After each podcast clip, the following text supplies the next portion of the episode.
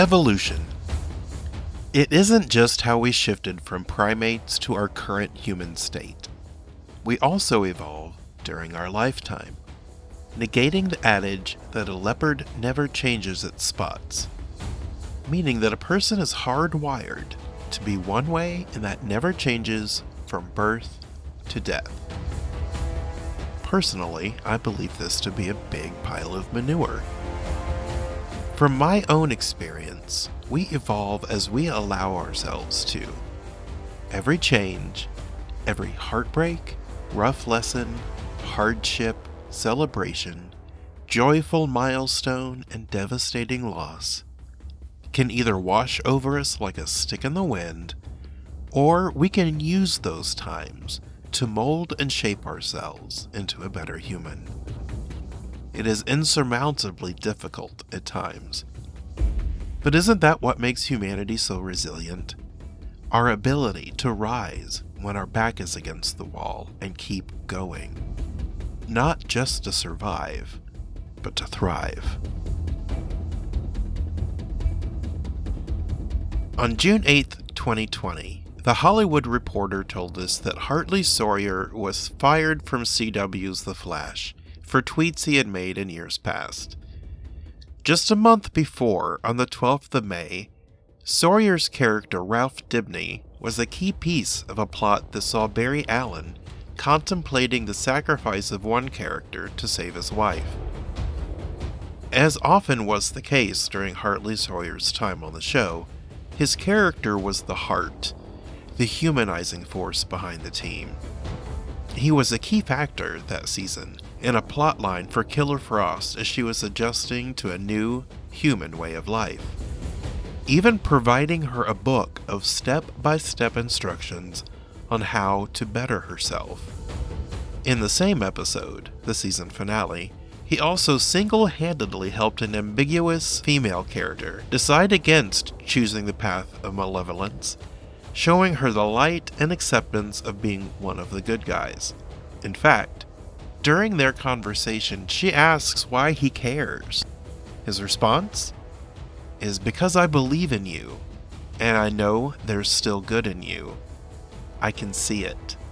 Then she knocks him out and goes on her nefarious way. Later, when she decides to join up with Team Flash, all is forgiven. In fact, the entire episode is full of characters having made past mistakes, asking for absolution, or being outright absolved of all wrongdoing because of who they have become in present time. Toward the end of the episode, Caitlin Snow tells Barry, It's not speed that drives you, it's love. That's your true force. Even Nash and Allegra have a moment of healing catharsis all of this hypocritical compassion was packed into Hartley Sawyer's last episode before he was fired. None of this fictitious forgiveness was offered to the actor. In fact, his coworkers put distance between themselves and Sawyer with public statements to his detriment. Ironic that such a long running show consistently espousing the virtues of forgiveness and chosen family doesn't extend such compassion to their own cast. This is not an outlier.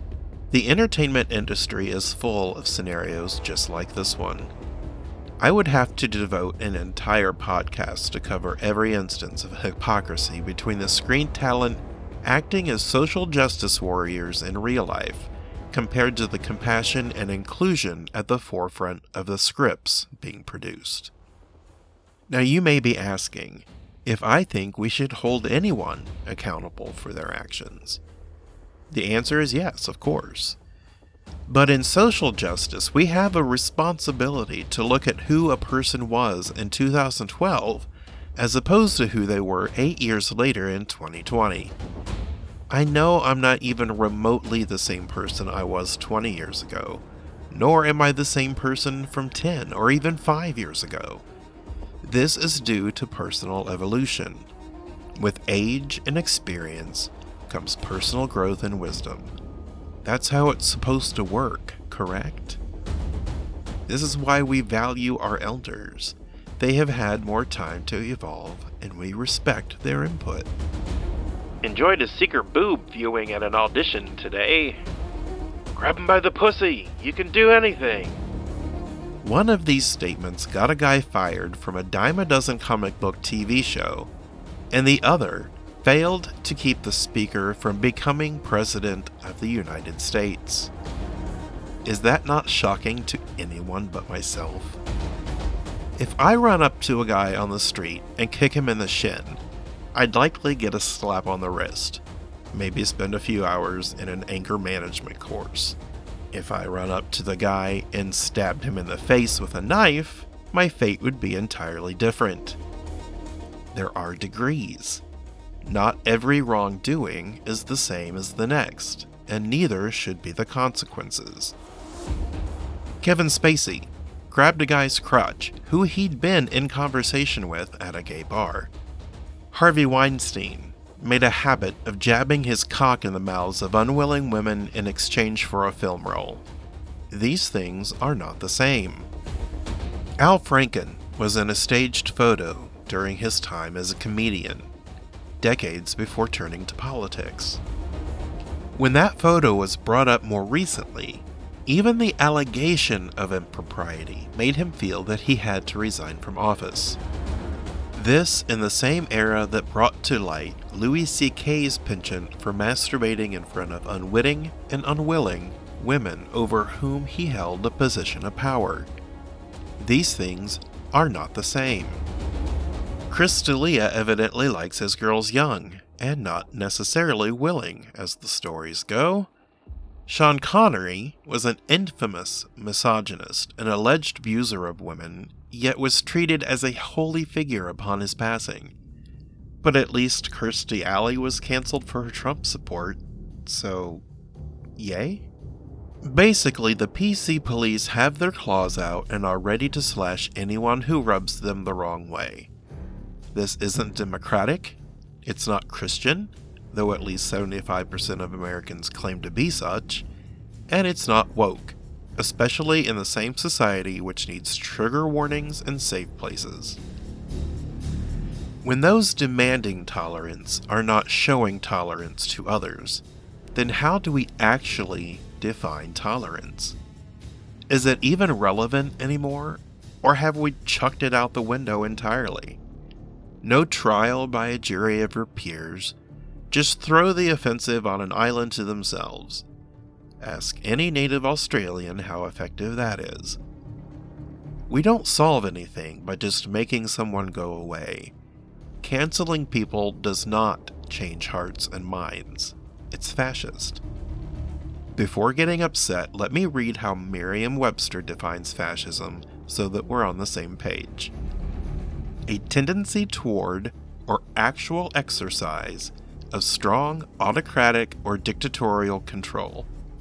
When a group of people band together and decide who gets canceled and who gets to stay, they are by definition exercising autocratic control. No one gets to vote. Social media just informs us who is in and who is out on any given day. This is our current American reality hey, I'm not perfect. I'm a fallible human. Sure, I'll admit that I'm relieved Lea Michele is canceled.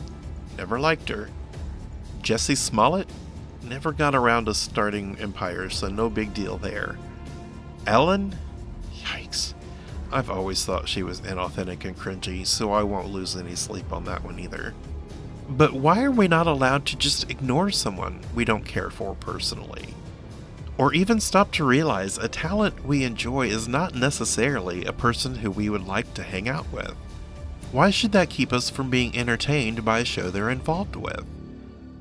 Just in case anyone needs to hear this, TV is fiction, as in, not real life, much like social media. For good or bad, the face we show the world isn't always who we are behind that mask. So, canceling someone for every perceived slight is the height of hypocrisy. Don't we all say and do things at some point that we would never want anyone to know about, especially out of context? Let ye who is without sin cast the first stone. For clarification, I'm not just talking about the cancellation of sexual predators. Weinstein, Epstein, and their ilk just needed to be exposed for their crimes. It wasn't a question of right or wrong, it was a question of whether they had impunity.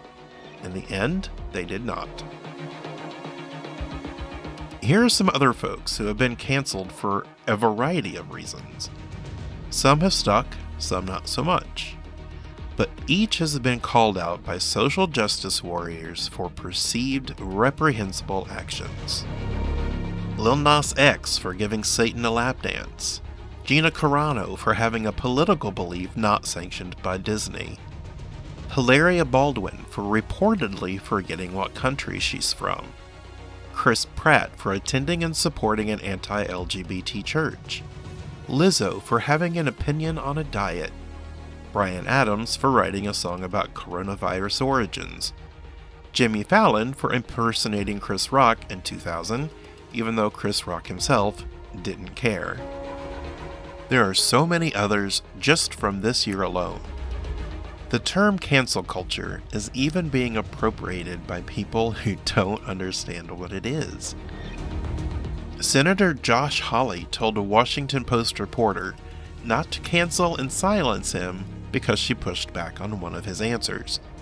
On the platform, they were giving him on which to speak. Free speech does not mean that we are free from being wrong from time to time. It means you are free to speak, whether you are right or wrong.